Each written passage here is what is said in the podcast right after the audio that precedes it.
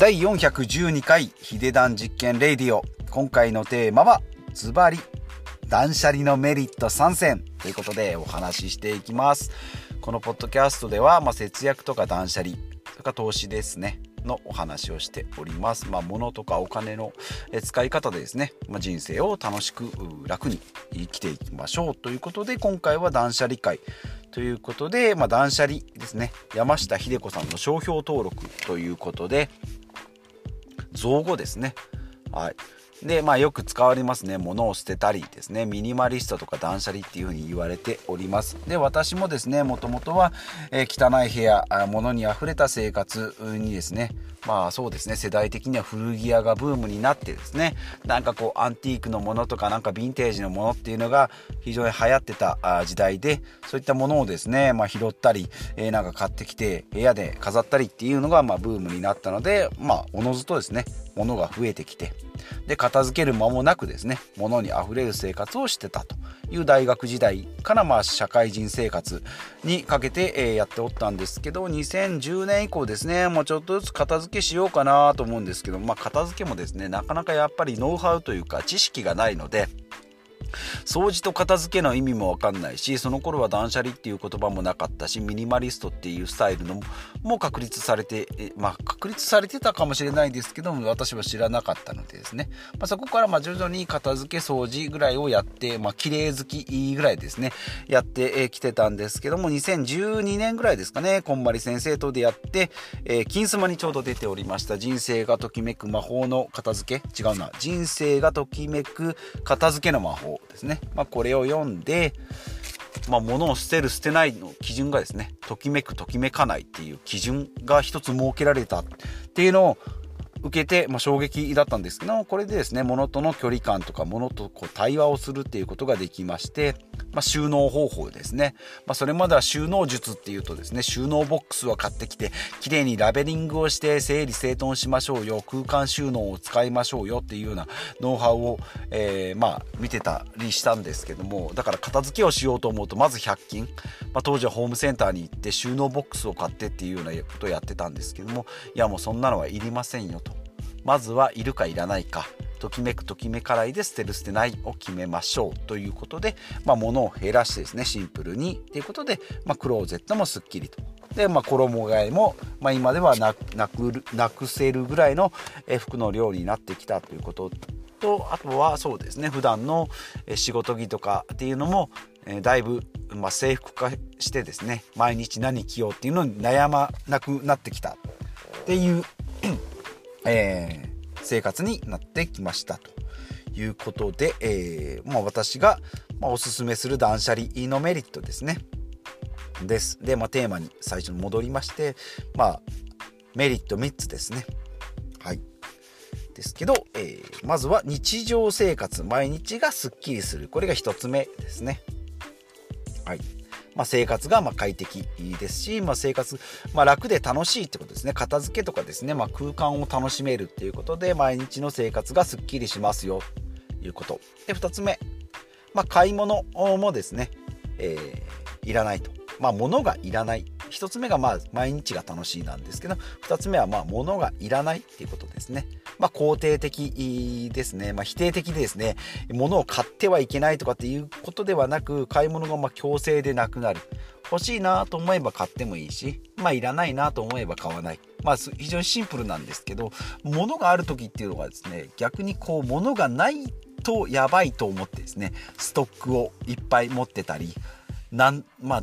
なんか着るかもっていうような服があったりそれが捨てられなかったりっていうのがどんどんどんどん溜まってってでそれを消化しきれず部屋に眠ってるそれを片付けるっていうこう悪循環になってたような感じですね。なので今はどちらかといえばちょっと物が足りないぐらいなのでそれでやっていけるっていうことと、まあ、それでちょっと足りないものを買うってなるとプチ贅沢プチ贅沢みたいな感じになるので、えー、非常におすすめです。で3つ目がですね、まあ、なくても、えー、自己肯定感があると。まあ、物が買えない、まあ、戦後時代は過ごしてないですけども物がない時代っていうのはあるのにあることが物があることがせ、えー、贅沢、えー、裕福っていう位置づけだったんですけど今はですね、まあ、物なんて安いですから。100均行っても安いですしスーパー行ってもコンビニ行ってもですねいつでもどこでも買える、えー、状態なんで、えー、物がなくてもですねえ欲しい時に買えるっていう状況があるからこそですねじゃあ手元にはもう最低限のものももしくはちょっと足りないぐらいで生活していくっていうのがいいのかなと思いますし、まあ、その足りない中で生活できる自分がですね、えー、好きになるというですね、まあ、好循環さっき言った悪循環でなくて好循環になってくるんじゃないかなと、えー、思います。まあ、自分が好き自己肯定感のアップですね。はい。っていうことでじゃあ今全然片付けられない人もし聞いていらっしゃったりして、まあ、このポッドキャスト聞かれる方っていうのは断捨離に多分興味があるので部屋は結構すっきりされてるかと思います、まあ、過去の、えー、ご自分に照らし合わせて聞いていただきたいんです。まあ、全然片付けができない人にですねおすすめするんだったらまずは、えーと、全てのものを知るっていうとこですね。もう一回クローゼットから何から全部一回出してみる。片付けられない人っていうのはですねとりあえずこの部屋はっていう開かずの扉開かずの引き出し開かずのなんかクローゼットみたいなのが結構あるんですよね。もう一回全部出してみる。であっちとこっちにあるものっていうのをもう一回合わせてみる。でも山盛りにしてみる。そうするとですね自分が持ってるものの量っていうのはこんなにぎゅうぎゅうに入ってたけど出したらこんなにあるんかいと思う。私もクローゼットの服を3分の1ぐらいに今減らしましたけど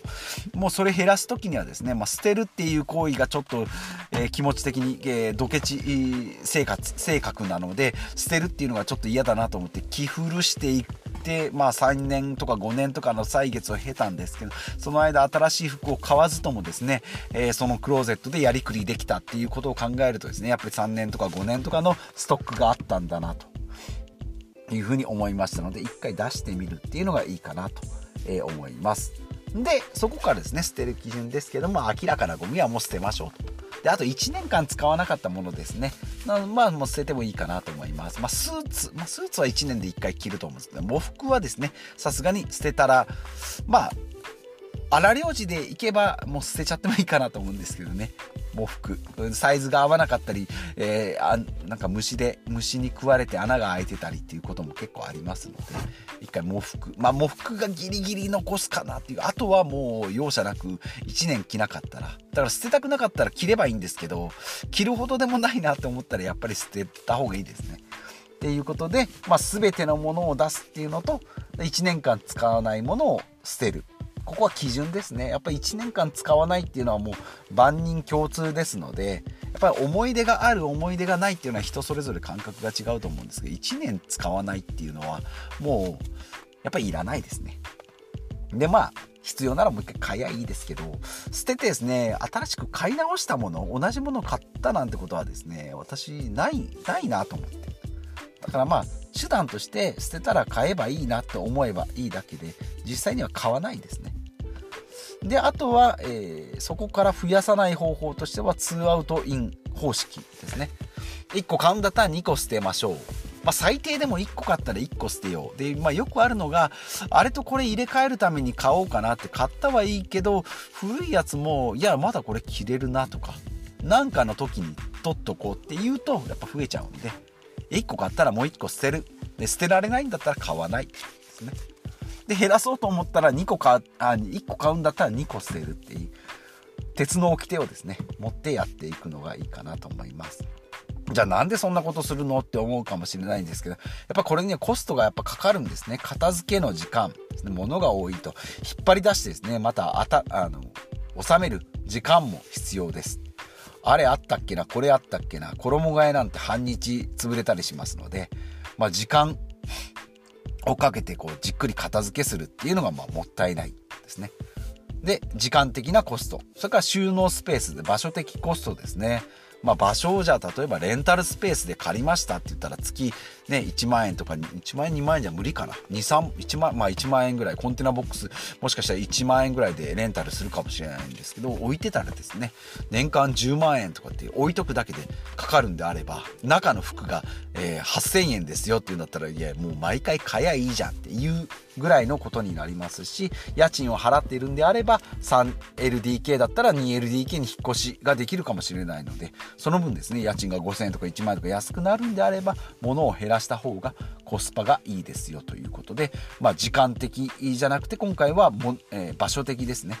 片付ける時間、それから片付ける場所ですね。で、最後は選択の思考ですね。毎回服何色にしようかなって。まあ、楽しめる分にはいいんですけど、なんか仕事着を選ぶのにですね、え、これはこの間着たしとか、これとこれは色が合わないしって思うんだったら、もう白のシャツと黒のパンツっていう風にも制服化するっていうのがいいかなと思います。なので、片付け時間と収納スペース、それから洗濯の思考。ということで、この3つがですね、全部コストになってきますので、まあもちろんこれ全部なくしたらですね、人生の楽しみがなくなるんじゃないかなと思うかもしれないんですけど、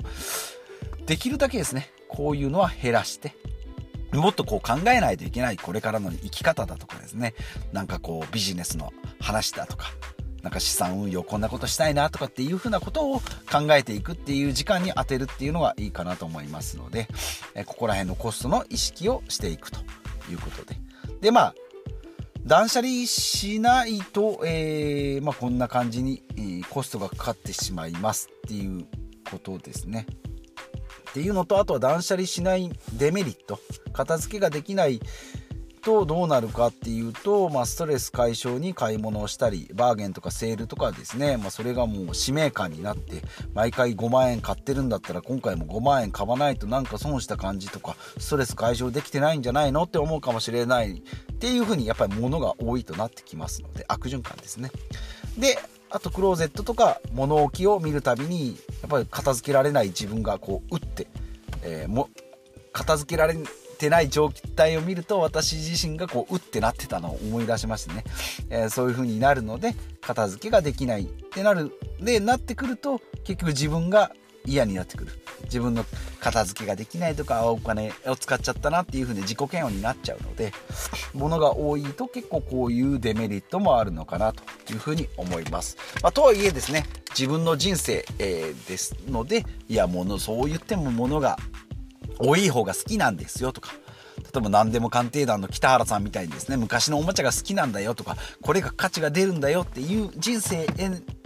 が好きっていうのであれば、もちろんですね、家にそういったアンティークのものとか、まあ、釣り竿とかですね、ギターとか、そういったものっていうのは並べるのはもう全然ありだと思うんですけども、いや、これなんかしんどいのは、しんどいなとか、もう見るのがうってなるなっていう状態なのであればそこから脱却した方が心も体も生活もすっきりするんじゃないかなということでまあ断捨離にはいろんなメリットがあります。まあもちろんミニマリストみたいにですね、えー、白い部屋に机と花瓶がポツンとあるような生活。これじゃあ心が全然潤わないよっていうことも言えるかと思います。まあ、それはその人はその人で、えー、価値観があるので、まあ、人それぞれの価値観もちろんあるかと思いますのでそこをですね自分の一番心地の良いスタイルっていうのを見つけていく。まあ、今の生活をちょっと変えたいのであれば